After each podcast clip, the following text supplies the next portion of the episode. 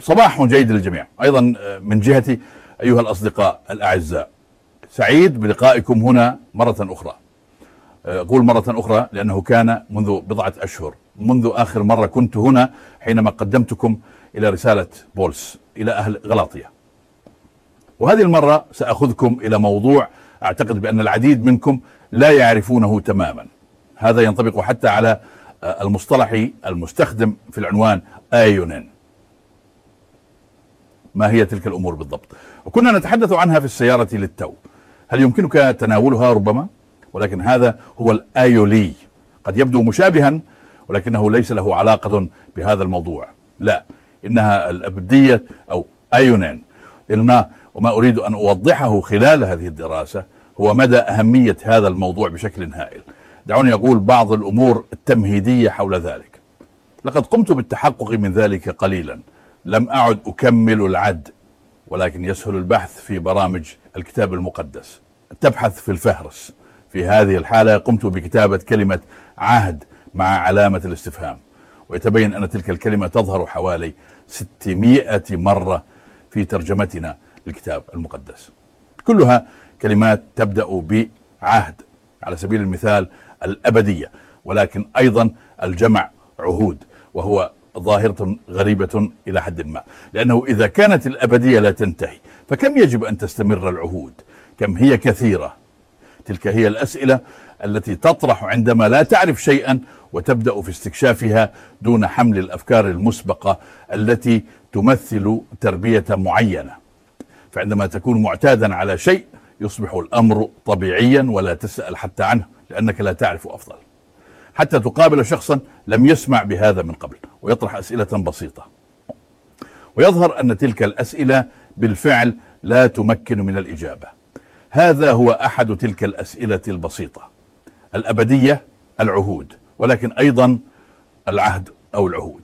وأود أن ألاحظ هنا أنه عندما أستخدم هذه المصطلحات أو تجدها في الكتاب المقدس لا تعتقد أنني أقصد فترات زمنية تدوم مئة عام.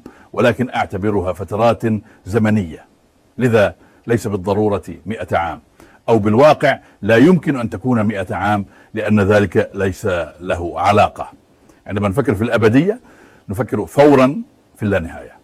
ثم شيء آخر يجب أن تعرفه في العهد القديم. والعهد القديم الذي كتب أصلا باللغة العبرية. هناك هذه الكلمة إذا وجدت كلمة عهد أو أبدية أو أبدا أو أزمنة في العهد القديم فإنها تكون في معظم الأحيان ترجمة لكلمة فولام أولام تلك الكلمة أولام تظهر بشكل تقريبي كلمات مثل أزلية أو أبدية أو إلى الأبد وهكذا. في الواقع الفولام أولام هو الزمن الذي له نهاية مخفية. حسنا هذا في العهد القديم الذي لم يكتب بالعبرية ولكن باليونانية. هناك عهد وأبدية وأبدا. ترجمت عادة من كلمة أيون أيون. في العهد الجديد تأتي كلمة أيون أيون كثيرا. لذا نقول ببساطة أبدية. حسنا تلك هي المقدمة. ولكن الآن ما هو المشكلة؟ ويمكنني أن أتخيل أن الذين استمعوا بانتباه ربما لديهم بالفعل سؤال. لكن هذا أمر غريب وأريد توضيح ذلك بالضبط. انظر أولام وأيون يتم ترجمتها بكلمة أبدية. ونعم ما هو الأبد؟ لقد تعلمت ذلك منذ زمن بعيد. الأبدية هي الزمن بدون بداية وبدون نهاية. على الأقل الزمن بدون نهاية. إذا استمرت الأبدية فلن يكون هناك نهاية. إنها لا تنتهي. ولكن أيون هو أيضا ترجمت لكلمة عهد. وفي هذه الحالة تكون مدة زمنية عالمية ولديها نهاية. لذا ستطرح السؤال كيف يتعامل الأولم أو الأيون مع الزمن؟ سأقتصر أساسا على كلمة أيون. أيون لعدم تعقيد الأمور ولكن كيف يتعامل مع ذلك؟ هذا هو النكتة أن السؤال الذي أطرحه الآن ليس حتى سؤالا حقيقيا لأنه إذا بحثت عن ذلك في مرجع عادي ستجد سريعا ما يكفي وسيكون الأمر واضحا كما يمكن أن يكون. أعطيك مثالين على ذلك. لقد بحثت في موسوعة برينس نعم.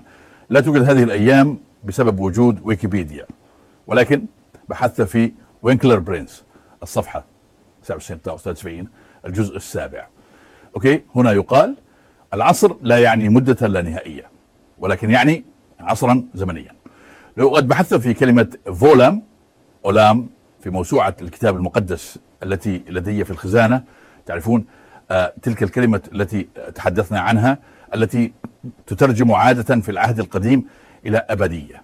إنها تعني بالفعل وقتا طويلا جدا وخاصة الوقت الذي له نهاية مخفية والتي لا يمكنك رؤية نهايته. ليس إذا وقتا لا نهائيا ولكنه وقت لا ترى نهايته. لذا هنا فارق كبير جدا. حسنا هذه هي اثنين من المراجع. كنت بالطبع يمكنني ذكر عشرة آخرين ولكن دعونا نستخدم الوقت بشكل فعال. نحشنا ماذا تقول الكتاب المقدس حقا عن تلك الكلمة؟ هذا هو السؤال الحقيقي ولكن سأخبركم بهذا. إن ذلك يتماشى تماما مع ما أظهرته لكم للتو من خلال المراجع. وأريد أيضا أن أظهر أهمية ذلك. لنتخطى لحظة كلمة أبدية. ولنتنقل آه إلى الكلمة الأصلية آه آيون آيون. وهنا ستجد الكثير من التعابير في الكتاب المقدس. قلت بالفعل إننا نجدها مئات المرات. حسنا دعونا نستعرض بعض تلك المصطلحات أو العبارات للحصول على فهم لما هو العصر. في كورنثوس 12 7 يوجد شيء مثل منذ الأزل. ولكن يمكنني أن أقول لكم لا يوجد هناك شيء كهذا. إنها تقول حرفيا للأعوان. هذا مثير للاهتمام لأنه يعني أن لدى الأعوان والأعوان ككل بداية بل وأكثر من ذلك. كان هناك وقت آه، قبل الأعوان. هذا هو ما يعنيه هذا المصطلح وهذا أمر مثير للاهتمام لأنه يعني أن الأعوان ليس لها بداية. لا الأعوان ككل لديها بداية لأن هناك وقتا كان قبل الأعوان. ومن المثير أيضا عند قراءة هذا في واحد كورنثوس اثنين ستجد أيضا أن ما قد أعده الله لنا أن لديه خطة. الله لديه خطة. وهكذا يسمى أيضا في أفسس آه، ثلاثة خطة للأعوان. والإنسان يقوم بإعداد آه، خطة ومن ثم ينفذها. وهكذا كان الله يعمل. شيء آه، ولكن لديه خطة. وقبل أن يكون هناك أي شيء قبل أن تبدأ الأعوان كان لديه خطة وكان لديه قصد رائع. ويمكنني أن أخبركم في ذلك نحن مدرجون ومشاركون وأجد أن ذلك رائعا عندما أفكر فيه أنه كان هناك قبل أن يكون هناك أي شيء قبل بداية الأزمنة كان هناك وكان لديه خطة وقصد وكان يفكر فينا. رائع ولكن هذا بالنسبة للأعوان. أحسن. سأتفحص قليلا عدة مواضع في الكتاب المقدس للحصول على فهم حقيقي حول معنى الأعوان. في أفسس ثلاثة تسعة يتحدث عن الأعوان هنا.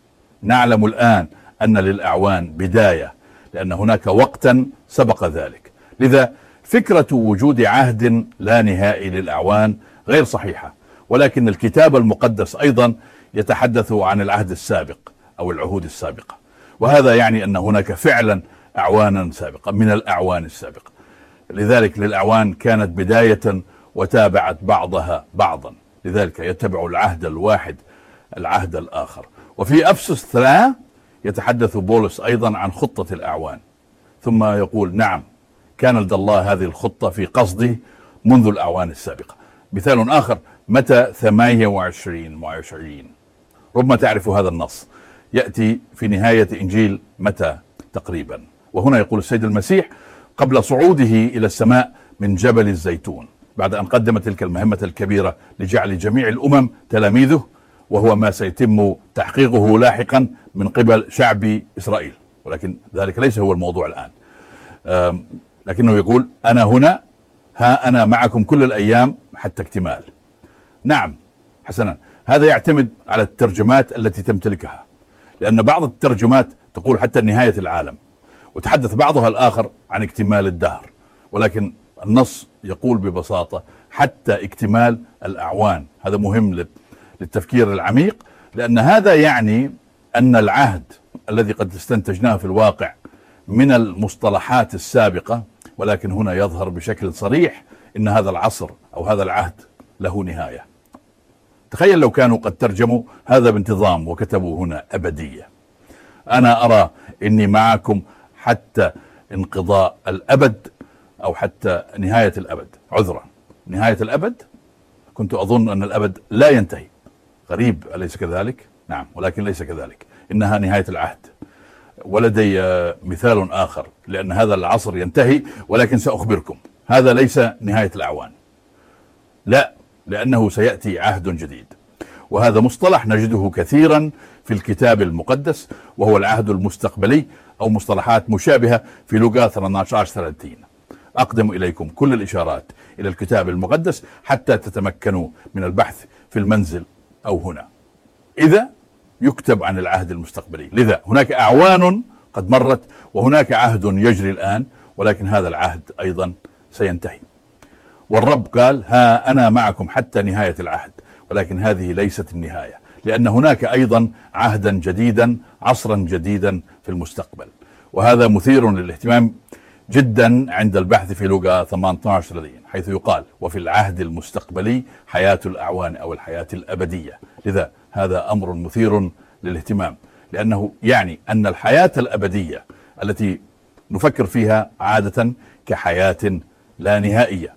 نعم بالطبع ستكون لا نهائية كما تقول عندما تقول إن عطلتك كانت لا نهاية لها. نعم في المعنى المجازي لأنني أفترض أن عطلتك لم تكن لا نهاية لها بمعنى عدم حدوث نهاية. ألا ترون كيف يمكن للغة أحيانا أن تكون معقدة؟ على كيف أي حال. تلك العصور المستقبلية المستقبلية. هي تلك الفترة التي يتم فيها حدوث الحياة الأبدية. تلك هي العهد التي سيتسلط فيها المسيح. وربما سمع الكثيرون منكم عن الألف سنة أو الملكوت الألفي يتحدث سفر الرؤيا في الفصل العشرين عن تلك من تلك السنوات أو بعبارة أخرى الألف سنة التي سيكون فيها الشيطان مقيدا حتى لا يستطيع أن يغوي الأمم. وهذه هي تلك العصور المستقبلية التي سيتسلط فيها المسيح.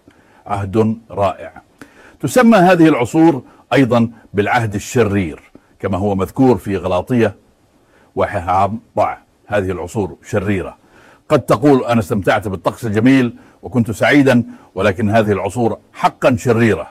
لماذا؟ لأن الكذب يسود. لذلك كل شيء يعكس. الشيطان الشيطان يخلط كل شيء. هذه هي تلك العصور. ولكن لدي أخبار جيدة لكم في أكثر من جانب ولكن الرائع هو أن هذه العصور تقترب من نهايتها. نحن نقترب تقريبا من نهاية العهد. تلك العصور المستقبلية ستبدأ قريبا. لن أقول تواريخ ولكن يمكنني أن أقول لكم أن هذا لن يستغرق وقتا طويلا. في العهد المستقبلي تلك هي العصور التي ستحدث فيها الحياة الأبدية أو الحياة الأيونية. وتقولون بعد ذلك العهد المستقبلي هل هو لا نهاية له؟ أقول لكم لا هذا ليس الحال.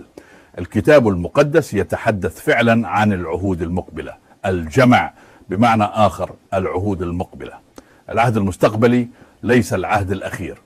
تلك العهد المستمرة لألف سنة تنتهي تخمن بعد ألف سنة. لذلك يستمر الأمر أيضا بعد ذلك. سيطرة المسيح تستمر ببساطة تتجدد في عصر جديد. الله لديه خطة عظيمة وهو ينفذها عبر العصور العالمية. تلك العصور العالمية التي كانت لها بداية.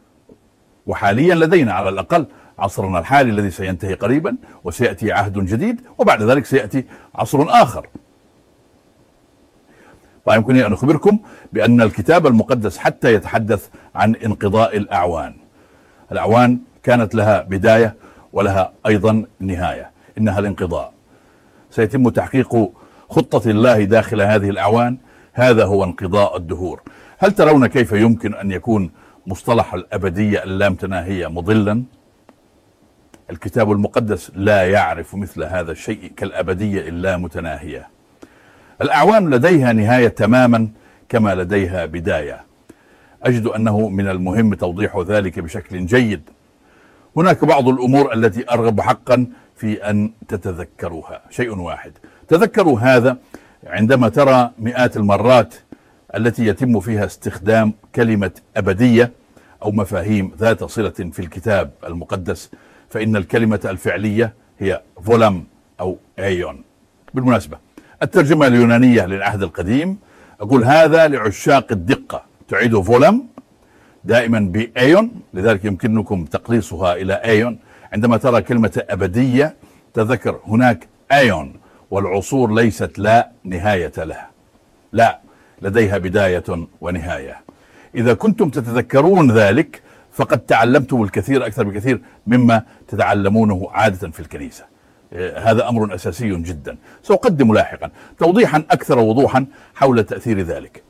يمكنك أيضا تمثيل ذلك بشكل رسومي. خريطة بصرية للأزمنة الأيونية. نعم مصطلح الأزمنة الأيونية يظهر حتى مرتين في الكتاب المقدس في رومية 16 24 ترون ذلك هنا في شريحة العرض وتيموثاوس الثانية وتسعة أيضا. توقف لحظة عند هذا المفهوم الأعوان الزمنية أو في ترجمات أخرى يظهر الأزمنة الأبدية. وهو فكرة غريبة أيضا هذا المفهوم الأزمنة الأبدية. كنت أعتقد أن الأبدية كانت تقف في مقابل الزمن. نحن نقول عندما يموت شخص ما فإنه قد استبدل أو تبدل من الزمن إلى الأبدي. نحن نستخدم الزمن والأبد دائما كتناقض. الكتاب المقدس لا يفعل ذلك. يمكنك تقسيم الأزمنة إلى أيام في أشهر هناك. الأزمنة الشهرية. يمكنك التحدث عن السنوات وفصول السنة ولكن يمكنك أيضا تقسيم الأزمنة إلى الأعوان. ثم لديك الأزمنة الأيونية. قلت للتو يمكنك صنع خريطة لهذه الأزمنة الأيونية لأنه في الواقع إذا كنت قد استمعت بعناية وكنت تفكر بصورة فإنك يمكن أن تكون قد صنعت صورة في رأسك بالفعل. دعني أقوم بتفصيلها. واحد ما قبل الأعوان واحد كورنثوس اثنين سبعة اثنين عالم الأزمنة السابقة متى 24 21 هذه هي الأعوان التي كانت موجودة. انظر سفر الجامعة. واحد عشر ثلاث ثم العصر الحالي. أفسس. اثنين اثنين هذا هو العصر الحالي أفسس 21 أربعة العصر القادم انظر أفسس 21 ولوقا 12 30 خمسة عصر الأعوان انظر أفسس 23 هذه هي الأعوان القادمة انظر أفسس 2 7 أخيرا الانتهاء من الأعوان. عبرانيين 9 إلى 27 آه شرح على ذلك. إذا عندك فترة قبل الأزل وبعد ذلك تحصل على العصر الأول عصر خلق العالم. في الواقع تسير هذه العوالم بشكل متزامن مع هذه الأوقات الأوقات العالمية بذلك. ثم تحصل على خلق العالم. مدى الوقت الذي استغرقه لذلك. هذه قصة منفصلة. ولكن على كل حال ومن ثم آه، بعد آدم تحصل تصور أيضا على الوقت حتى نوح حتى الطوفان الذي يشار إليه في الكتاب المقدس باسم عالم الزمان السابق العالم في ذلك الوقت. وعندما تأخذ هذه الأعوام معا للحظة يتم الإشارة إليها في آه، سفر الجامعة العاشرة ولكن أيضا في أفسس ثلاثة الأعوام التي مضت في الماضي بذلك. وبعد ذلك لديك أيضا العصر الحالي لهذا العالم. نحن هنا. كنت أود أن أقول في منتصف ولكن هذا ليس صحيحا. نحن في الواقع في نهاية تلك العصر ولكن هذا هو هذا العصر الذي يعمل بالفعل. إذا منذ زمن نوح حتى الآن اعطها بضع سنوات إضافية وستحدث ثم ستنتهي تلك العصر. هذا هو الزمن الحالي أو عصر هذا العالم كما كان العالم في ذلك الوقت وما إلى ذلك. ولكن لا يتوقف الأمر هنا. لديك أيضا العصر القادم الذي تحدثت عنه سابقا الألف سنة. وبعد ذلك لديك أيضا العصر الذي يليه. وهذا هو الشكل الأكثر تفوقا الذي يمكن أن يكون وهو العصر الذي يتجاوز جميع العصور. هل تعلم ما هو الضرر في الترجمات؟ ما عاد الترجمة الكتابية لدينا لا تجدها هناك. لقد قدموا الأمور كلها بكلمة أبدية ولكن الكتاب المقدس دقيق جدا. يمكنك تصور كل ذلك بصورة رسومية وبذلك تحصل على الأعوام القادمة. لذا هناك عصور قد مرت خلفنا. لديك عصر قد تم فيه بضعة آلاف من السنين ولديك أيضا العصور القادمة. ولإتمام الأمور في النهاية ينتهي ذلك أيضا إكمال الأعوام. وبعد ذلك يكتمل خطط الله. هذا ما تقرأه في واحد كورنثوس 15 بعد ذلك يصبح الله كل شيء في الجميع. هذا هو النتيجة الكبيرة الذروة الكبيرة لكل طرق الله. وكل الأشياء هي منه للأعوام وهي بواسطة يده إنه يتخذ القرار ويوجه ويقود إنه يجلبه إلى حيث يريد أن يكون وكل الأمور تعود مرة أخرى إليه كما ينشأ منه يعود إليه مرة أخرى. خلال جميع الأوقات والأزمنة والعالمية والعوالم دعونا نستخلص بعض الاستنتاجات. أمور مهمة جدا يجب أن تثبتها من هذا يظهر. خمس تحديدات مهمة الأولى. لقد قدمتها بالفعل ولكن أرغب في وضعها بشكل نقطي للتوضيح. الأعوان لديها بداية ونهاية. هذا هو الأمر الأساسي بالفعل. إذا لم تروا ذلك فلم تفهموا شيئا مما قدمته الآن. الأعوان لديها بداية ونهاية. حسنا. الرقم الثاني. عندما يعود السيد يسوع المسيح قريبا آه، في حدث يسمى باروسيا في الكتاب المقدس ويتم إغلاق هذا العصر الحالي ويبدأ عصر جديد عند عودة السيد يسوع المسيح. لا تأتي فترة زمنية أبدية. هذه هي الفكرة التي يعلم بها تقليديا في العالم المسيحي. نشأت مع هذا الفكر بنفسي. ثم قيل لنا نحن نعيش حياتنا الآن وثم في المستقبل بعد الوفاة أو عند عودة السيد ستبدأ الأبدية اللانهائية بالنسبة للبعض قد يكون هذا مألوفا. ما سأقوله الآن هو إما أبدي جيد أو أبدي سيء. والمقصود هنا بأبدي هو أنه سيكون جيدا للأبد أو سيئا للأبد. ولكن عندما أقول ليس جيدا فإنه ليس حقا جيدا لأنه يشير إلى الجحيم والذي لن ينتهي أبدا. الناس لا يعرفون أن الجحيم في الواقع مكان جغرافي إلى الجنوب. من القدس يسمى جهنم وهو وادي بن هنوم. ولكن هذا دراسة أخرى. عند عودة السيد يسوع المسيح لا تأتي فترة زمنية أبدية. هذا المفهوم حتى غير موجود في الكتاب المقدس. الكتاب المقدس يتحدث عن الأعوان وبعد ذلك تأتي الأعوان التي سيتسلط فيها. نعم وبعد ذلك تحصل أيضا على الحياة الأبدية وهي حياة العصر القادم وربما العصور القادمة التي ستأتي. هذا هو المستقبل الرائع الذي سيبدأ بعد ذلك. ولكن هذا ليس الأبد اللانهائي. إنها تلك العصور التي ينوي الله أن ينفذ فيها خطته. الآن سأتناول شيئا آخر. ماذا لو سألت الآن متى سيحكم المسيح؟ يقول بعض الناس إن هذا هو اللاهوت الكنسي. المسيح يحكم اليوم. بصراحة سأخجل لو قلت ذلك. إذا نظرت من حولي هل هذا هو حكم المسيح؟ إنه الملك بالفعل. هذا صحيح. ولكنه لا يحكم بعد. سيتولى الحكم في القريب العاجل هنا في القدس ثم سيضع الأمور في نصابها ولكن هذا في المستقبل. والآن سؤالي كم سيحكم المسيح؟ نعم هذا أمر مثير للاهتمام لأنه ستظهر إجابات مختلفة. بعض الناس يقولون إنه يحكم إلى الأبد وإلى الأبد. المسيح سيحكم إلى نهاية الأزل. يقال ذلك أيضا في ترجمات الكتاب المقدس على سبيل المثال في لوغا واحد ثرى وثلاثين. آه يقال لمريم آه هناك إنها ستلد طفلا ومكتوب وسيجلس على عرش أبيه داود وسيحكم إلى الأبد. وفي رؤيا أحيانا 15 يكون التعبير أقوى. هناك نقرأ في ترجماتنا. إنه استلم الحكم يحكم إلى أبد الآبدين. إذا لم يكن هنالك نهاية للأبد فبالتأكيد لن تكون هنالك نهاية في الأزل. يبدو أن الاستنتاج هو أنه يحكم دائما. ولكنكم تعلمون أيضا على الأقل يفترض ذلك أن بولس في تلك الفصل الرائع في واحد كورنثوس 15 حيث يتحدث عن قيامة ربنا يسوع المسيح. أنه هناك يقول المسيح يجب أن يحكم حتى يضع جميع أعدائه تحت قدميه. وثم يذكر العدو الأخير الذي سيضعه تحت قدميه أو سيبطله هو الموت. وعندما يبطل آخر عدو الموت. هل تعلمون كيف يبطل المسيح الموت؟ هذا حقا خدعة إلهية. آه آسف للتعبير الغير محترم. إنها خدعة إلهية. هل تعلمون كيف يبطل الموت؟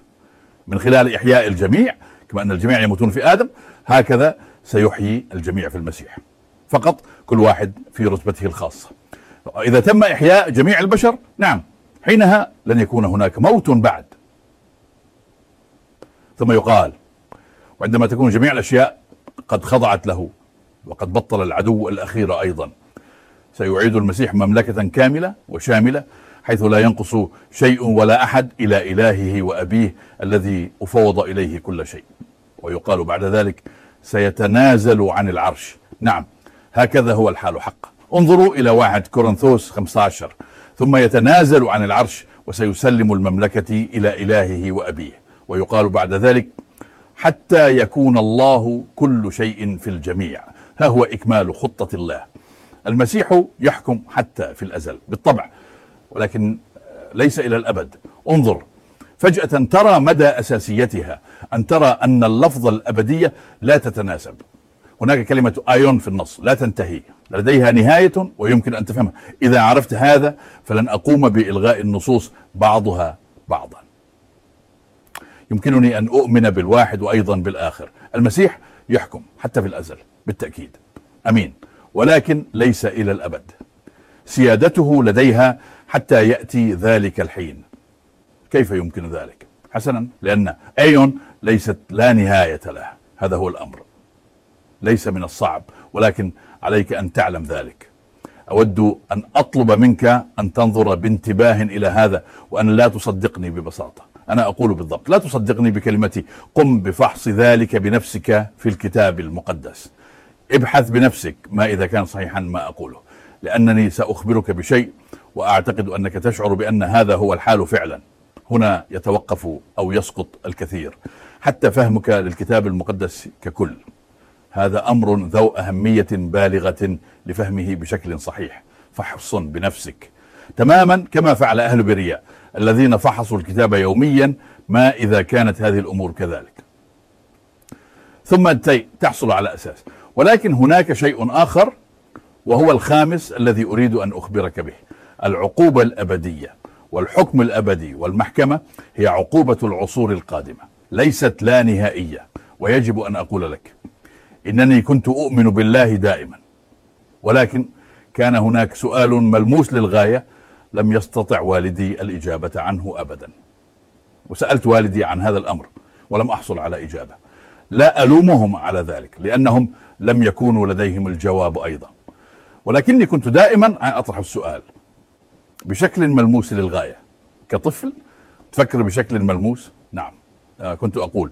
هؤلاء الذين لا يعرفون السيد المسيح هؤلاء الذين لا يؤمنون بالله سيأتون إلى الجحيم. أليس كذلك يا أمي؟ سيو والدتي كانت دائما حذرة جدا. أو كنت أطرح السؤال هل في الجحيم لا نهاية له؟ ما هي مدى الأبد بالضبط؟ يعني لا يوجد نهاية ولم أستطيع أن أفهم ذلك. وبعد عقود كنت لا أزال أطرح هذا السؤال. لا أفهم كيف يمكن هذا؟ أعني أن الله يعاقب ويحكم. هذه حقيقة في الكتاب المقدس بالطبع. إنها مكتوبة على كل صفحة. اقرأ تاريخ سدوم وعمورة. اقرأ تاريخ الطوفان. الله يدين. أنه يقوم بإصلاح الأمور. وهذا في بعض الأحيان يكون مفجعا. ولكن هناك في المزمور 30 آية ستة. لحظة تدوم غضبه ولكن مدى الأبد لطفه. انظر. هذه هي النسب. غضب وعقوبة لا نهائية. هذا يتعارض مع كل ما أعرفه عن إلهي وهو أنه سيحقق كل هذا نهاية سعيدة. نعم وعندما حصلت على هذه الرؤية حول الأعوان أن الأبدية هي عصر وبالتالي لها بداية ونهاية حينها كان لدي الإدراك. نعم ربما أقول ذلك بشكل مبالغ فيه قد يبدو ذلك مبالغا ولكن هذا هو الواقع بالنسبة لي. إنها إيجابية كبيرة يمكنك أن تقول بثقة. أكبر اكتشاف في حياتي كان أن العصر له بالفعل بداية ونهاية. لماذا هذا مهم جدا؟ إذا كانت الأبدية هي عصر فإن الإنجيل يصبح حقا بشرا جيدة خبرا سارا. ربما العديد منكم لديهم خلفية مسيحية وكيف يبدأ الخدمة الميلادية في كثير من الأحيان بكلمات رائعات وجد ذلك آه، رائعا. معونتنا هي باسم الرب اللي خلق السماء والأرض اللي يحافظ على الأمانة واللي لا يتخلى ابدا عن أعمال يديه. عمل يديه. من هو ذلك؟ ما هو ذلك؟ ببساطة كل شيء. كل ما خلقه هو عمل يديه. لن يتخلى عنه ابدا. ابدا. قد يتركه ربما. يدين يعاقب. ولكن هذا مثل الأب والطفل الآباء. يجب أن يتدخلوا أحيانا يجب عليهم أن يتدخلوا بشدة أحيانا. يمكن أن يكون كل ذلك ولكنها تظل طفلك لأنها خرجت منك وأنت تحبها بلا قيود ودائما تحقق لها نهاية سعيدة. هذا بدون قيود يحب الله خلقه وكل مخلوق مدرج في حبه. وكيف ما تتدخل؟ يفعل ذلك من خلال حب. عقوبة الله لا تتعارض مع محبته. لقد سمعت ذلك كثيرا لكن الله ليس فقط محبة. إنه أيضا يعاقب. ما هذا من السفة؟ الله هو الحب ولهذا يعاقب. لماذا؟ لتصحيح الأمور. هذا هو معنى كلمة حكم. إنه يعيد الأمور إلى مجراها ويصلحها مرة أخرى. هذا لا يتعارض مع محبته. إنه ينبع من حبه. لأنه إذا لم يكن لديه محبة لكان قد قال بحث بنفسك وداعة. لا إنه يتدخل إنه يتصرف إنه يعمل. هذا هو ما يفعله الجراح أيضا. في بعض الأحيان يجب عليه أن يقطع ويقوم بأشياء سيئة للغاية. نعم لكنه دائما مفيد. الله دائما ينظر إلى الخير عندما يعاقب ويحكم دائما. ولهذا آه، يعيد الأمور إلى مجراها. وستفهم ذلك عندما ترى أن الدهور لها بداية ونهاية. وبالتالي فإن العقوبة والحكم لهما. بداية ونهاية. إذا يعيد الله كل الأمور في وقته وبطريقته إلى حيث يريد. ويجب أن أقول لكم حينها يصبح الإنجيل بالفعل إنجيلا لأنني يمكنني قول الله يحبك ويحبك ويحبك. ليس استنادا إلى ما قد قمت به. نعم إنه يحب العالم كله وهو خالقك. إنه قاضيك إنه أيضا مخلصك. هل هذا مكتوب في الكتاب المقدس؟ نعم. تحقق من ذلك في تيموثاوس الأول أربعة عشر يقول بولس إننا نتعب ونحتقر أيضا لأننا قد وضعنا رجاءنا في الإله الحي الذي هو مخلص جميع الناس خاصة المؤمنين. إن هؤلاء المؤمنين يمكنهم معرفة أنه هو مخلص الآن. وهذا أيضا ليس تحقيقا ولكن هذا يأتي لأن الله قد فتح أعينك لذلك. هذا هو الأمر. يقول بولس أيضا في واحد تيموثاوس أربعة عشر يقول أمر وعلم بهذا. انظر إلى واحد تيموثاوس أربعة عشر رائع في الختام. أريد أن أنهي بنصين. في اثنين تيموثاوس واحد تسعة عشر. هنا يأتي تلخيص جيد ورائع لما أردت أن أقدمه اليوم. يقول الذي وهذا يشير إلى الله يخلصنا ويدعونا بدعوة مقدسة. ليس حسب أعمالنا ولكن حسب قصده الخاص ونعمته. الله لديه قصد. الله هو الله. إنه يضع كل شيء في مكانه. كل ما أنا عليه كل ما أملكه كل ما أستطيع فعله هو من والدي. قل لي شيئا لم تحصل عليه أو شيئا لم تكن عليه. حسنا هذا مني. هل تعرف ما هو؟ إذا كنت تفكر هكذا فأنت مغرور. إذا فكرت ذلك فهذا انحراف في المسيحية الإنجيلية. إنها قليلا صعبة ما سأقوله الآن لكنني سأقوله. يقول بعض الناس نعم أنا أنا سأخلص لأنني اخترت يسوع. هل فعلت شيء؟ إنها مرة أخرى عمل خاص بك. لقد اخترت. ذلك الآخر كان حمقا ولم يفعل. يا ناس نسوا هذا. الله يفتح الأعين. إنه يعطيك الإيمان. إنه يقنعك ويفعل ذلك في وقته وبطريقته. آه، في بعض الأحيان يقول الناس لقد طلبت الله. آه، يكتب إشعياء عن هذا. ويستشهد بولس به في رسالة إلى أهل روما 39 وجدت من قبل أولئك الذين لم يبحثوا عني لذلك لا يتعلق الأمر بالأعمال. هذا دقيق للغاية. نعتقد دائما أننا نفعل شيئا. ثم يقولون قام الرب بكل شيء. كان علي أن أفعل شيئا واحدا فقط. أختاره. حنان إذا اللمسة النهائية كانت من الإنسان؟ إذا كانت مجدا للنفس إنها تبغي اللمسة النهائية بالأساس التي قمت بها. كل شيء منه ولا شيء منا. ليس حسب أعمالنا بل حسب قصده الخاص والنعمة التي يتم منحها لنا في المسيح يسوع لأزمان أبدية. نعم هنا يأتي هذا الكلمة اليونانية للأزمنة الأبدية. والآن تعرف ما أعنيه؟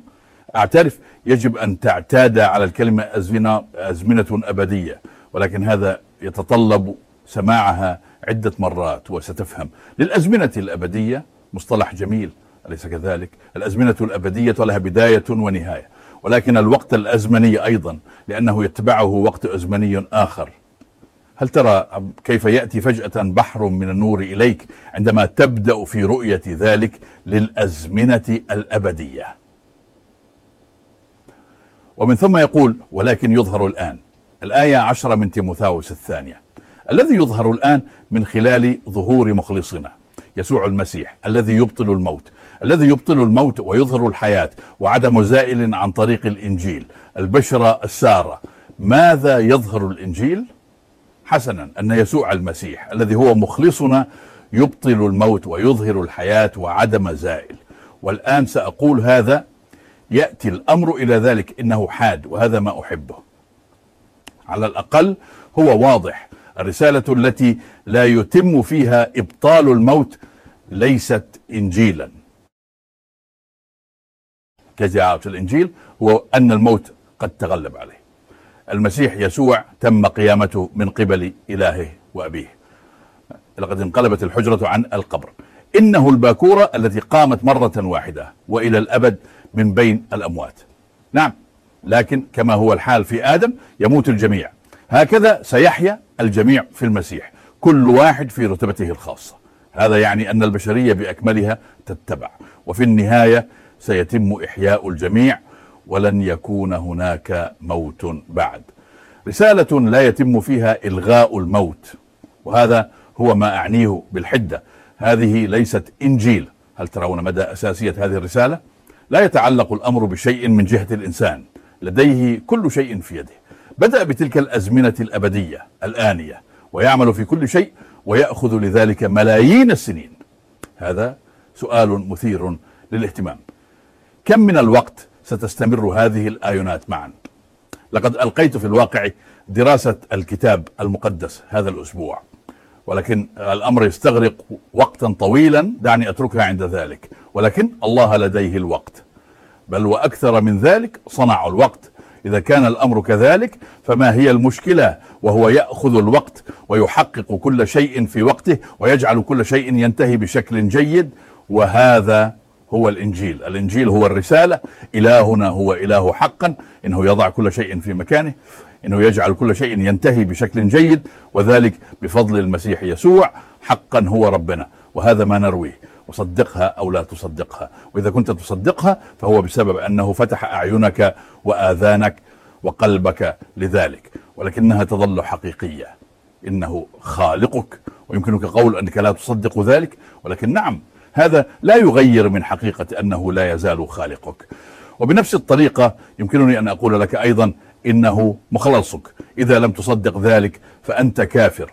هو مخلصك مجرد وقت مبكر. ويمكنني أن أؤمن وأنت أيضا. الجميع يمكنه أن يؤمن. معظم الناس لا يؤمنون. لكن حسنا فإنها تظل حقيقية. انظر وهذا ما أجده رائعا في البشارة. إنها ليست أمرا. إنها ليست عملا إذا قمت بهذا وذاك ثم سيتحقق كل شيء. لا إنها مجرد بشارة. لذلك إنها رسالة. تؤمن بها أو لا تؤمن بها ولكنها حقيقية وستظل كذلك ولهذا السبب يحرم كل مجد. لقد استمتعت بالخلاص الذي لا يستحقه من إلهي أفتخر به وحده. آمين.